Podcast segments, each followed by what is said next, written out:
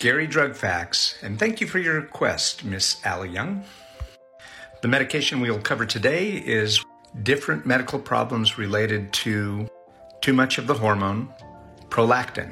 This medication is to treat menstrual problems, fertility problems in both men and women, or to treat tumors of the pituitary gland.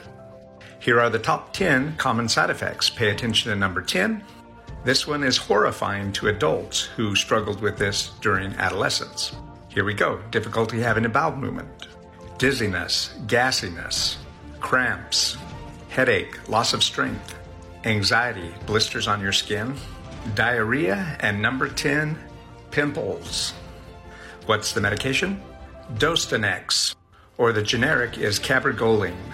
For a complete list of all 50 of the negative side effects, please go to Short Cast Club